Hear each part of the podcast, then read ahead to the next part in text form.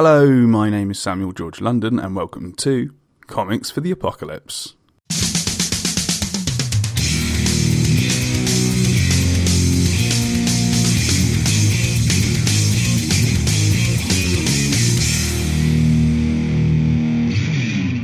On today's episode, I speak to comic book legend Pat Mills about what comics he would take into the apocalypse. But before we get into it, I'd like to give a quick shout out to our sponsor, Comic Scene. An award winning magazine, Comic Scene's 2021 annual, is now available for pre order in hardback, paperback, and digital formats at www.getmycomics.com forward slash comic scene featuring new side stories from the likes of Captain Cosmic by Andy Clift, Dick Turpin by Steve Tanner, Geek Girl by Sam Johnson, and Project Hoax by myself and Dan Butcher. This is an ideal Christmas gift for all you comic collectors out there.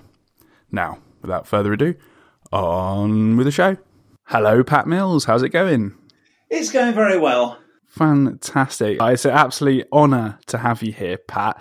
Um, and uh, usually I ask my guests what you do in the world of comics, but um, there are going to be uh, exceedingly low numbers of people that don't know who Pat Mills is, um, the the comic book legend. But for anybody that's been living under a rock for the past few decades, um, what do you do in the world of comics, Pat? Well, um, I um, uh, created uh, 2000 AD and developed Judge Dredd, um, created Action Comic, and co created Battle and uh, co created uh, Misty Comic for girls. So, um, and uh, my latest project is Space Warp Comic, which is out the end of this month. Fantastic. And where, where can people find that? Um, well, they can um, get it from either getmycomics.com, uh, uh, that, that's the distributor, um, and uh, they supply uh, various comic shops throughout the UK. So that's one way.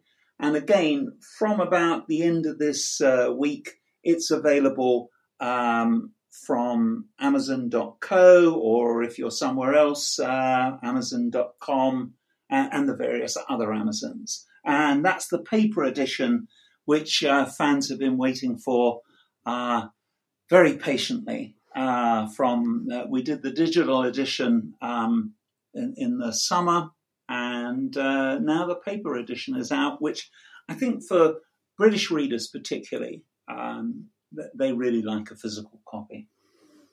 Oh, absolutely. I, I can't um, can't say enough like how much more it feels you're like you're connected to a story when you actually have it physically in your hands. Sure.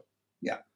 Absolutely. Um, and of course, um, you uh, you uh, collaborated with uh, Ian Ashcroft, who's who's been on the show himself. Um, and uh, yeah, it's fantastic to see kind of the the connections kind of from from small press getting up to the big names such as yourself?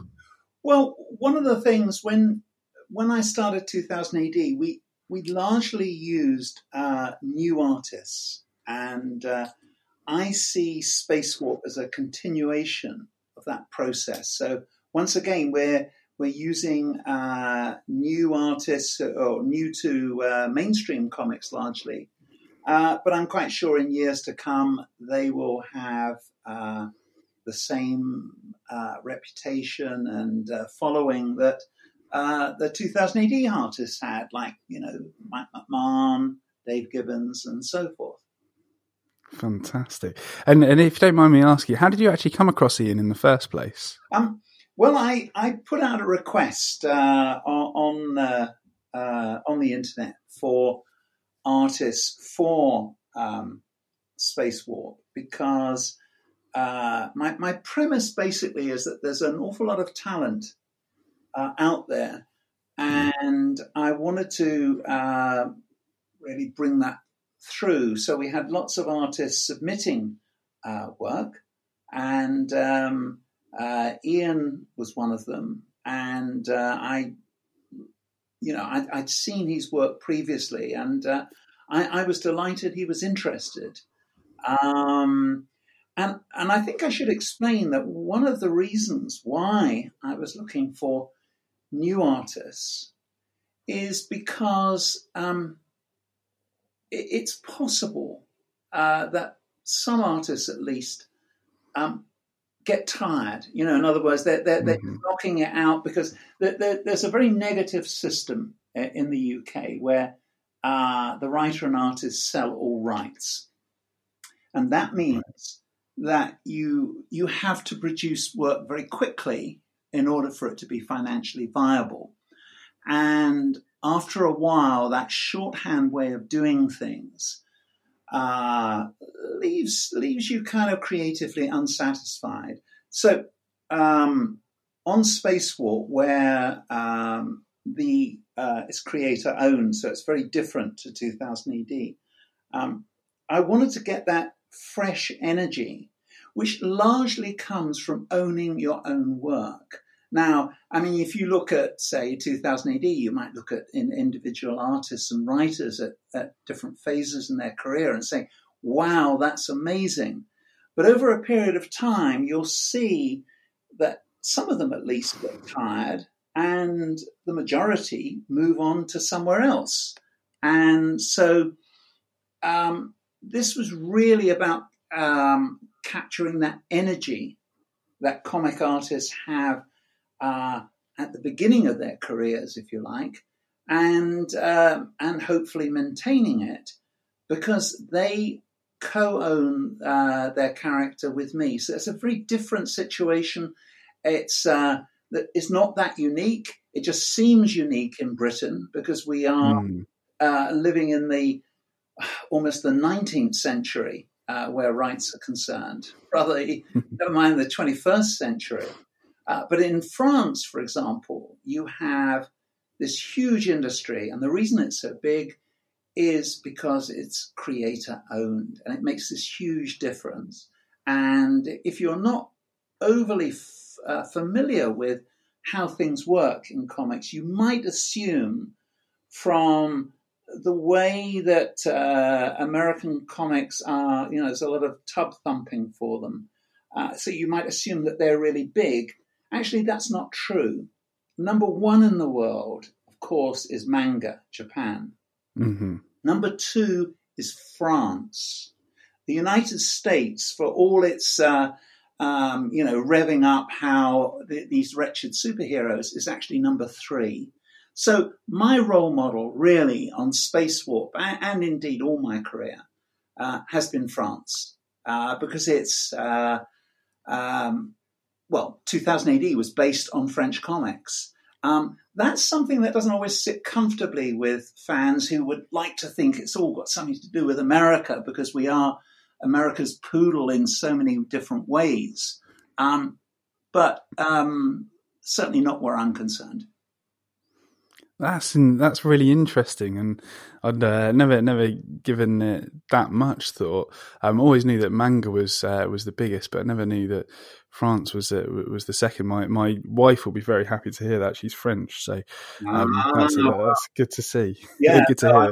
it's a huge subject, and and and as you'll know, when you've been to France, that uh, you know there's wonderful bande dessinée uh, that's the phrase that the uh, used to describe French graphic novels. These wonderful mm. dessinée shops um, in um, in most major cities, and whereas uh, I think it's well known that American comics are faltering despite all the mm-hmm. superhero films, the actual yeah. sales of uh, superhero comics uh, are not very good because, um, well, it probably falls outside the, the, the show, but they they don't have uh, the edge that perhaps they once did have. Definitely. Um, so it's gonna it's gonna be an interesting future, particularly uh, with the with the pandemic that's going on at the moment, um, yeah. uh, kind of disrupting distribution um, and things like that. So um, it's gonna gonna be an interesting few years ahead of us, I think. I, I, I fear so. Although um, uh, from from our point of view, we found uh, that um, um, we you know digital comics uh, sales have actually gone up uh, during the pandemic mm. because I, I, guess people, you know, they're stuck at home and they, they, they need something to read and they need mm-hmm. something to read fast. So uh, on occasion, uh, you know, we found, um, for instance, I do a series uh, called Requiem Vampire Knight, uh, which is available only on digital in English, and mm-hmm. uh, sales shot up during the, um, you know, during the lockdown. Hmm, that's very interesting, and yeah, I guess it's just a it's a case of adapting and evolving. Yeah. Um, with the with the situation at hand, so um, yeah, I think we've we've got a lot of learning to do definitely. But it sounds like you're ahead of the game as always, Pat. um, well, I, I, I think I've been so frustrated that the, the comic industry has become uh, largely a nostalgia uh, industry, which caters right. for uh, uh, readers and, of course, editors and writers like myself who are not getting any younger, and therefore um, we've lost. Uh, I think we started losing um, our audience uh, in the 90s. So, younger readers, as you doubtless know, um, unless they're, you know, their mums or dads are into comics, um, they, they've pretty much walked away from them because there is nothing uh, that they can necessarily relate to. And that applies um, not just in the UK, but also in the, in, in the US. And um, that's something I hope to reverse because Space Warp is uh, a comic for all ages, and that's very important to me. Absolutely, um, it's all about the next generation, and uh, Space Warp is a is a great place to start. Certainly. Um, now, all of that aside, unfortunately, I've got some bad news for you, Pat, um, right. and that is that there's an asteroid heading for Earth. Um, and unfortunately, it's hitting slap bang in the middle of the UK. um, and uh, my my first question for you it is: What is your action plan for survival in an asteroid impact apocalypse? Oh my god! Well, I mean, having written uh, a series for 2000 AD um, called Flesh, which is where an asteroid uh, hits the Earth, and well, it's the one we all know about, uh, the one that mm. caused the uh, extinction of the dinosaurs. Um, uh, so the feeling is, uh, you know, I mean, if, if, if, an asteroid caused that much chaos uh, 65 uh, million years ago, uh, I don't think there's much hope for us. But okay, maybe it's a small asteroid. Maybe it's smaller than the the chunk of rock that uh, uh, that uh, hit uh, was it somewhere the Gulf of Mexico, I think, and mm. this uh, global catastrophe. So maybe this is a little bit smaller. Let's hope, and uh, in which case, um, you know, maybe some of us will survive. Although I think I think it's pretty pretty catastrophic. So I suppose my feeling would be. Um, uh, in general terms, let's say, um, I mean, I, live in a village uh, and uh, it's a great sense of community here. And there's people who are from all walks of life, and I'm sure there are scientists and uh, um, you know survivalists and so on. So I, I think the fact that we have a community here might, in some way, uh, save my ass, you know. Uh, totally. I, I think I, I, don't see myself as a leader here. I mean, my expertise is on uh, writing um, dramatic comics in different forms, but I don't I don't have uh, say the survivalist uh, skills that uh, my brother, for example, has. He's a uh, a gardener and a world traveler, and I'm I'm sure he, he will survive the apocalypse much better than than I will. Um, but I think that uh, uh, the, being part of this village, I think, will be um, really, really useful. I think, uh, in other words, I, um, there will be natural leaders, you know, maybe Mad Max, Definitely. or whatever. Uh, I won't be one of them. I will be one of the followers, and and uh, I, I, should I sort of look forward to that. Actually, uh, you know, being told what to do rather than saying, "Right, everybody, this is this is how we're going to put this comic together" or whatever. Uh, so I, I, shall be a very uh, a, a very small figure in the in the village community. Fantastic. There's certainly liberty in uh, in not having leadership sometimes, isn't there? Oh, enormously so. Yeah, yeah. I mean, um, I mean, if you're, you know, having sort of produced a number of, you know, uh, comics and so on, you know, there is a certain leadership needed to, you know, shepherd yeah. everyone together and make everything happen. Um, and, and, sometimes it's nice to just be told what to do. So I. Uh, that that aspect of the apocalypse, um, perhaps the only aspect to look forward to. Fantastic. Well, um, the leader of your village, uh, yeah. one evening, whilst you're all together in in your uh, tight knit community, um, with your walled village, um, you, you, you uh, gather around a campfire, um, and the the leader of your village uh, starts asking everybody questions about what they did before, and uh, now it's your turn. And they ask Pat Mills, "What do you what did you used to do?" And obviously, comics came up, um, and he starts off with this first question, and that is, "What is the first comic you remember enjoying?"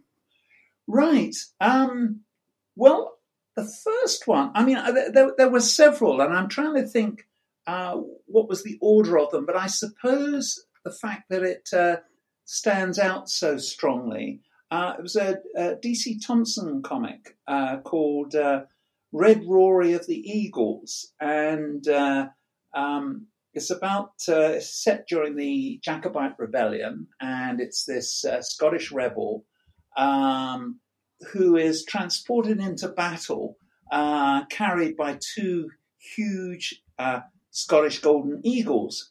And uh, so he's, he's, a bit like a paratrooper. And I thought that was uh, extremely original. And uh, obviously, he knocks hell out of the redcoats and, uh, and so forth.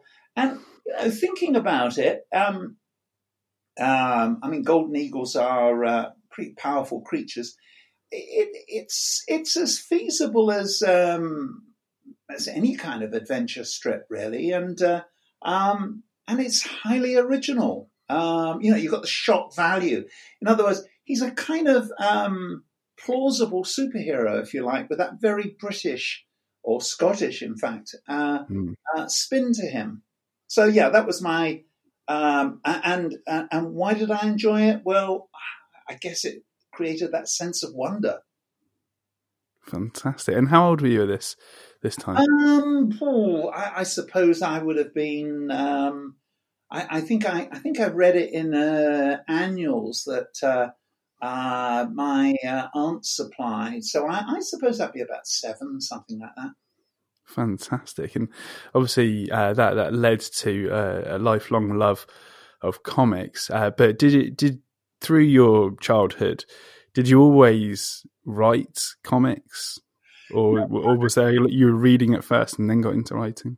Um, I mean, it was only a, very occasionally that I dipped into comics like uh, uh, Red Rory the Eagles. Um, um, most of the time, I was um, fascinated by cartoon strips, which is a, a close cousin. So uh, mm things like um, Ronald Searle's St Trinian's.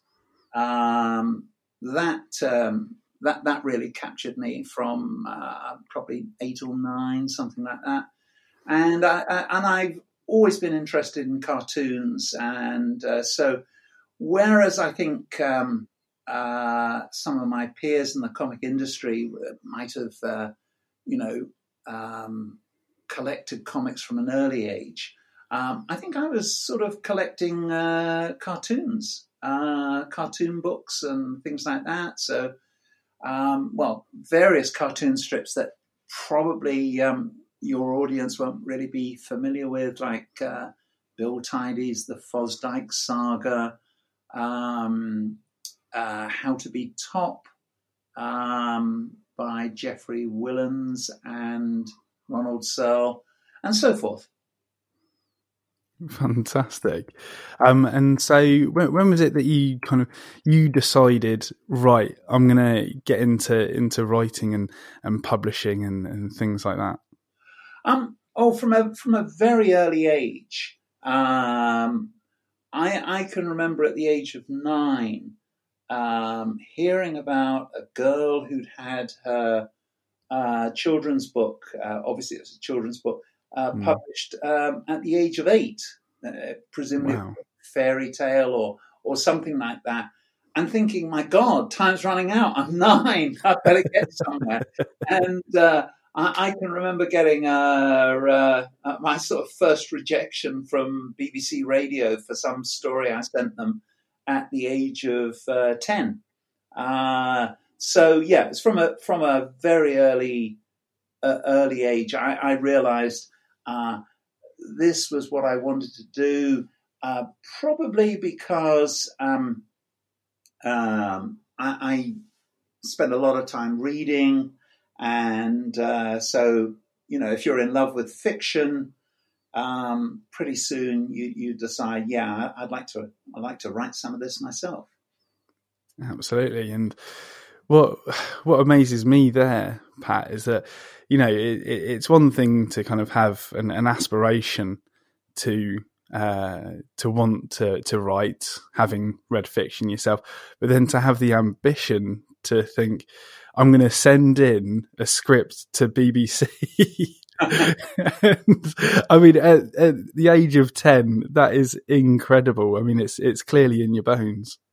Yeah, I, I think I, I was um, I, I, was working at it fairly hard from ten onwards. Uh, uh, I kind of um, uh, sidetracked into poetry from about the age of um, about eleven, I think, and um, you know I won I don't know a couple of poetry competitions and things that. Uh, um, that, that told me I was on the right track, really. In other words, that, uh, you know, I, I, it wasn't just, um, you know, a, a, false ambition, that I, I, could actually make things happen.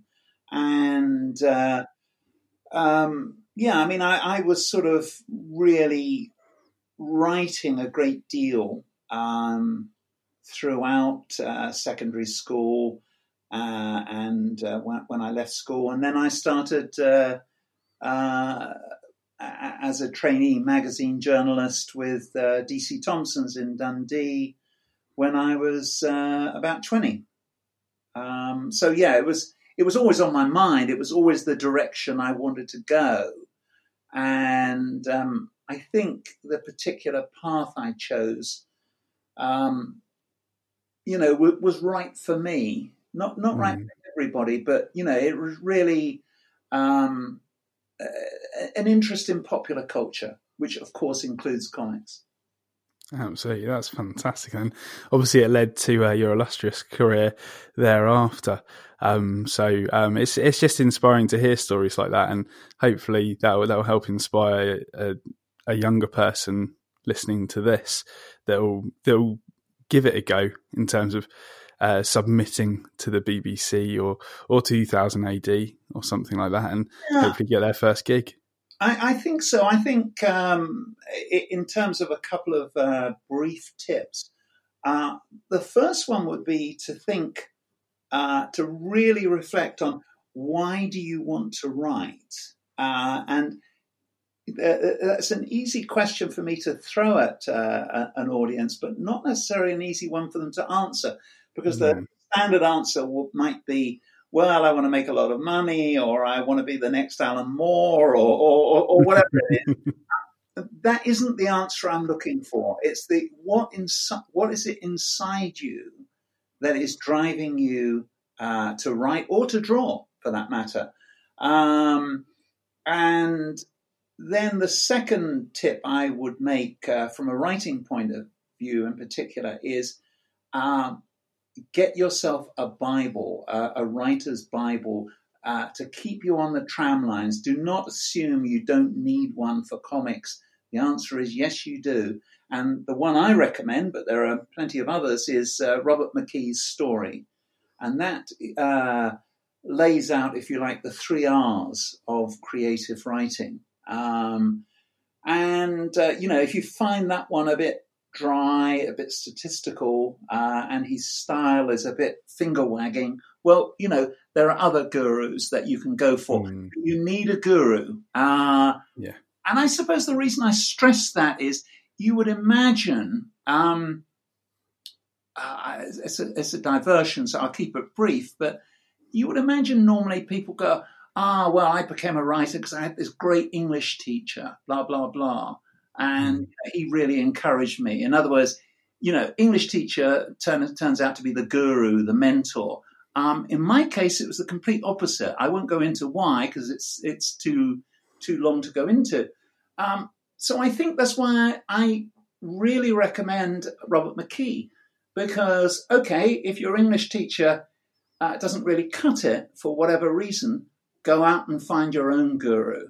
Uh, and someone like Robert McKee um, is an excellent mentor.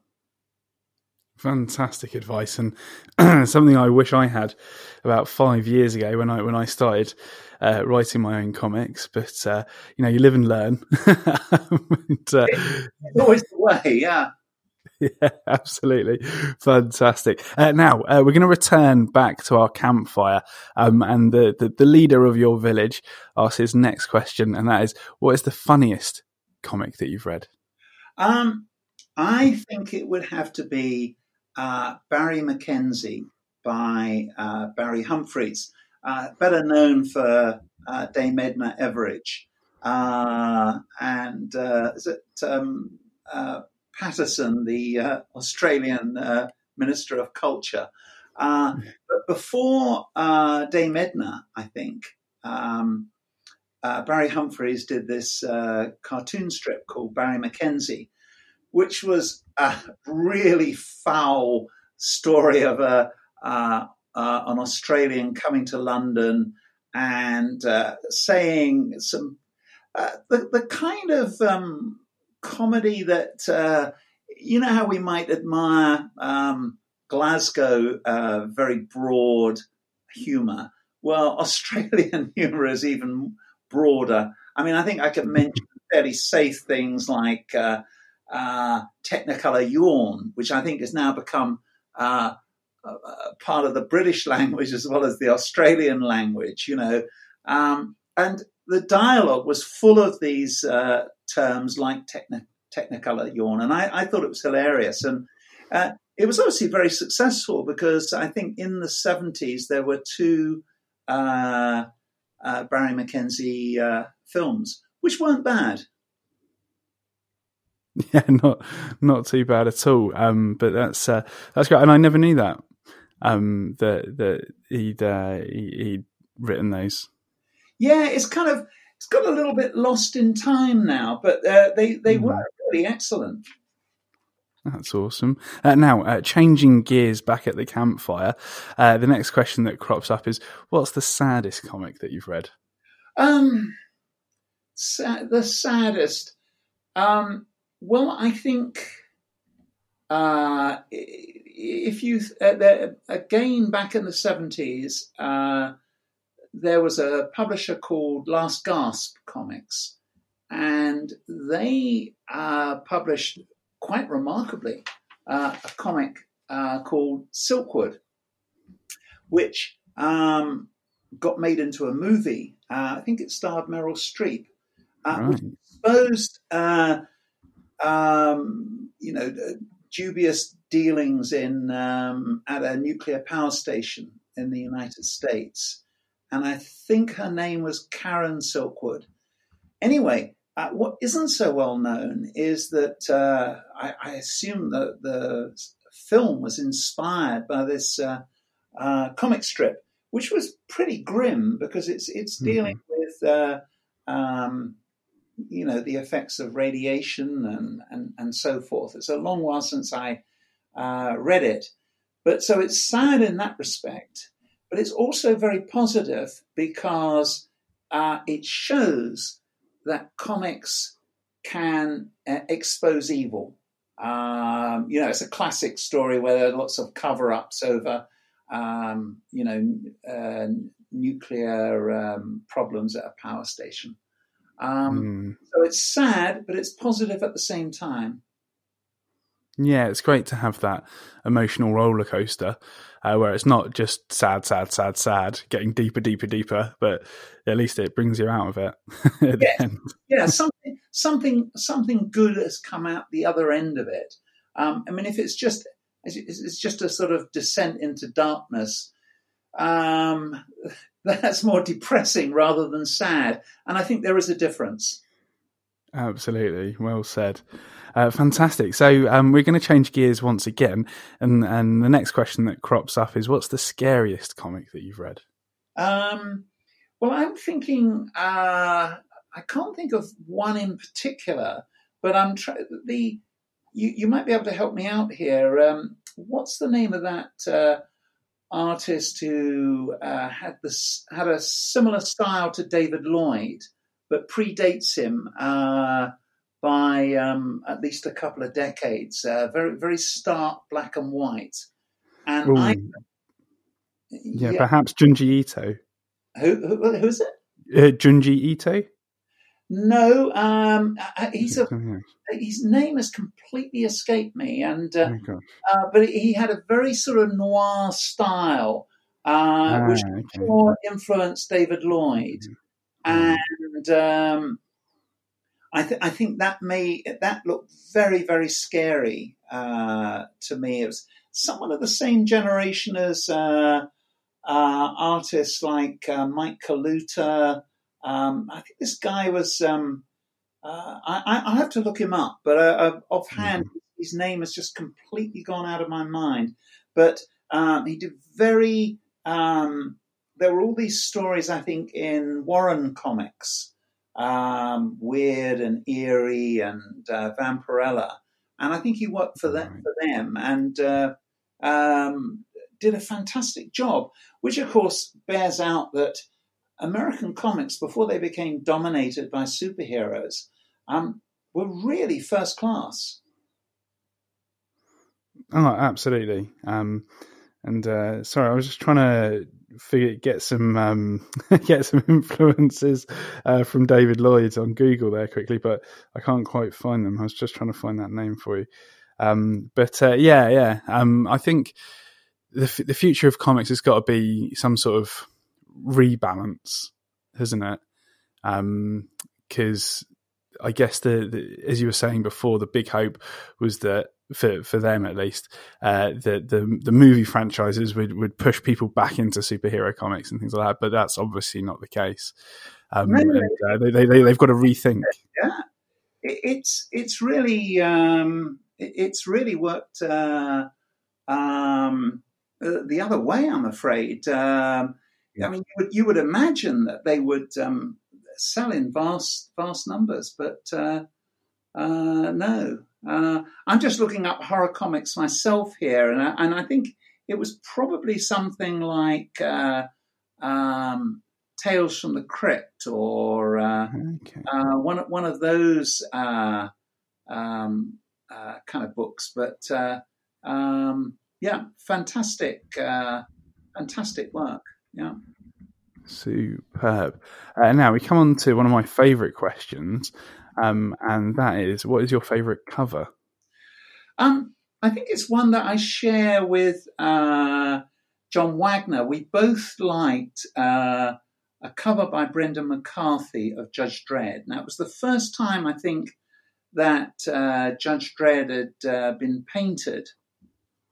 And uh, Brendan had, had this great angle on it. And, and we saw a side of Dredd that hitherto had not really come through. And uh, so when we looked at this, I mean, we, we were just uh, we were just knocked out by it. We just thought this is this is yeah. how we want um, 2000 AD and Judge Dredd and all the other characters. This is how we we would like it to go forward. So um, I, I, I, should have made a note of the um, prog number, but uh, um, yeah, it's, it's one both uh, John and I uh, really rate. Uh, probably, probably somewhere around about 1978, uh, 1979, some something of that sort. Great. I mean, yeah, it's it's just so good when when you come across a cover and you just connect with it. And particularly kind of from from your perspective as the creators of Dredd and you know knowing him inside out and things and then seeing it on the page that somebody else has drawn it just connects. Yeah. We, we were thrilled by it. And i've remembered that artist now uh, the one who i, I think uh, produced ah. Steranko Steranko Does that ring a bell for you it does, you know, that name does ring a bell. He's a um, master of black and white artwork. Uh, right. uh, really, really uh, inspired. Fantastic. Uh, now, uh, moving on uh, from our favourite cover, and that is uh, what is the most meaningful comic to you? Oh, that's a tricky one. Um, I suppose probably um, there there are a number of third world comics um, which don't really uh, feature uh, in the UK or the US, but they actually address political issues. Now that may sound um, um, a, a, bit dull, and I, I, suppose insofar as they don't have um, uh, strong plots or anything, uh, that may be true. But I, I, found one that, that I was really moved by, and therefore it's very meaningful to me. Um, I think it was produced in, um, I think in Thailand, and it was about um, a family living on uh, a palm oil estate, and they work for the plantation, and they have to pay for their accommodation from their wages. They have to pay for their food. Uh, and the, the, the plantations uh, get, gives them money in advance and then charges them interest on it. And so they're, they're, they're basically like indentured slaves. And mm. uh, the story ends where um, I think the mother uh, is bitten by um, a poisonous snake, snake and dies. Now, the thing is, palm oil as a product is something that uh, you know, is used in, uh, um, you know, in, in super, you know, uh, soaps. Lots soap. of foods, isn't it? Like peanut butter as well and things. And yeah, it's probably got a whole range of uses. But uh, I mean, we're, we're, we're familiar with uh, slave labor on things like uh, uh, trainers and mm-hmm. perhaps on computer components. But this was, uh, I, I, remember I, I, was working on uh, Crisis at the time, Third World War, and, and, somebody said, Oh, you should see these Third World comics. And I found them really uh, moving and meaningful. And of course, we're never going to see them really in the UK in any significant uh, way because of distribution issues and, and also. Um, our appetites. But I thought the story was uh, really well told. The artwork was quite basic, uh, but it worked for me, and I, I hmm. found it, uh, um, you know, re- really emotional. Yeah, absolutely. Fantastic. Well, I'll try and uh, try and uh, dig that out and find find out what it was. Um, but uh, what, what what a great treasure to find. where, where, where did you find yeah. that? Do, do you remember where you got it? I'm trying to remember um, um, the. Um, I'm trying to remember what they. Uh, I, I, I, think it must have been some kind of third world, um, pro third world organization that had gotten hold of these comics, and because they saw mm. what I was doing on uh, um, on Third World War, uh, they thought I would find it of interest. Um, the, the, the kind of organization that would probably know about it, I think they're still going, is uh, New Internationalist. Now, they used to be, I think, uh, a newsstand uh, publication. They probably aren't anymore. But uh, they're the kind of people that, um, if I was trying to track them down, you know, they, they would probably have a few leads on it. Because we, we, kind of. Um, we forget that uh, um, along, you know, that, that there's all these global comics which are saying something very different. And, uh, you know, I'd like to see more of them um, um, in the UK. Definitely. Um, and and speaking of that, uh, the next question that crops up around the campfire is what's the most underrated comic that you've read? Ah, the most underrated. Um, I think uh, I, would probably put it as a kind of collective term. Um, there were a lot of um, DC Thomson uh, uh, comics uh, of yesteryear and mm-hmm. um, I found um, when I was um, I, I, was doing a talk at um, the, the 40th anniversary of 2000 AD, and I found myself for some reason getting onto the subject, and probably the audience are thinking, "Why is he going on about uh, Hotspur and Hornet of yesteryear?" those comics, I mean, just like any comic, you, you, you know, it's no good saying, "Well." you know, I've looked at Hotspur or Hornet and it all looks boring and rubbish. You can say that about uh, any Marvel comic, DC comic, 2000 AD, or any of them. You know, they comics all go through bad patches. Um, mm-hmm. So some great stuff, and um, for me, um, and, and I think this is just purely an example of writer's craft. I, I when I say it's underrated, I, I, wouldn't expect anybody else to rate it other than myself. Uh, it was the most obscure story in uh, Hotspur, I think, called Big Brutus, and it's it's the most. Uh, it, it, was so well done and so well drawn that, despite its obscure nature, which I'll go on to describe, uh, it worked for me. So. Um, it's about um, a Suffolk Punch horse, this huge, very powerful horse. And uh, uh, the protagonist um, has this horse, and he's um, a veteran of the Boer War. So it's around 1904, 1905. And he goes from village to village, uh, carrying out uh, um, farming tasks with uh, with the, with the aid of this horse, and obviously there's dramas and things that happen and so on. So it's you know, you know, if one was going in for an elevator pitch here, you say this story is as flat as a pancake. But when something is well done, you know, then I mean, I was sort of thinking, you know, the, these stories aren't rubbish. You know, they're they're well thought through. But because the subject matter is so low key, um, you know, of course, is never going to be rated alongside Judge Dredd or Batman or Charley's War or, or, or Space Warp, etc. So for me, I, I like the obscurity uh, of, of, the story. Um, I, I, think that's uh, that really attracted me. That's fantastic, and I love that that reasoning, the obscurity of it, and um, it's it's often the case that you can find um, a nice bit of solace in in a story like that, really, um, because as you say, it's kind of like a low key premise, but yeah. the story's been written really well. Yeah, I mean, if you if you consider that uh, in, in, television drama, perhaps not uh, uh, not not this last decade or so, but certainly go back a little bit there would be things like H.E. Bates' Country Matters. And so you have these stories just about dramas going on in the village and in the country and so on.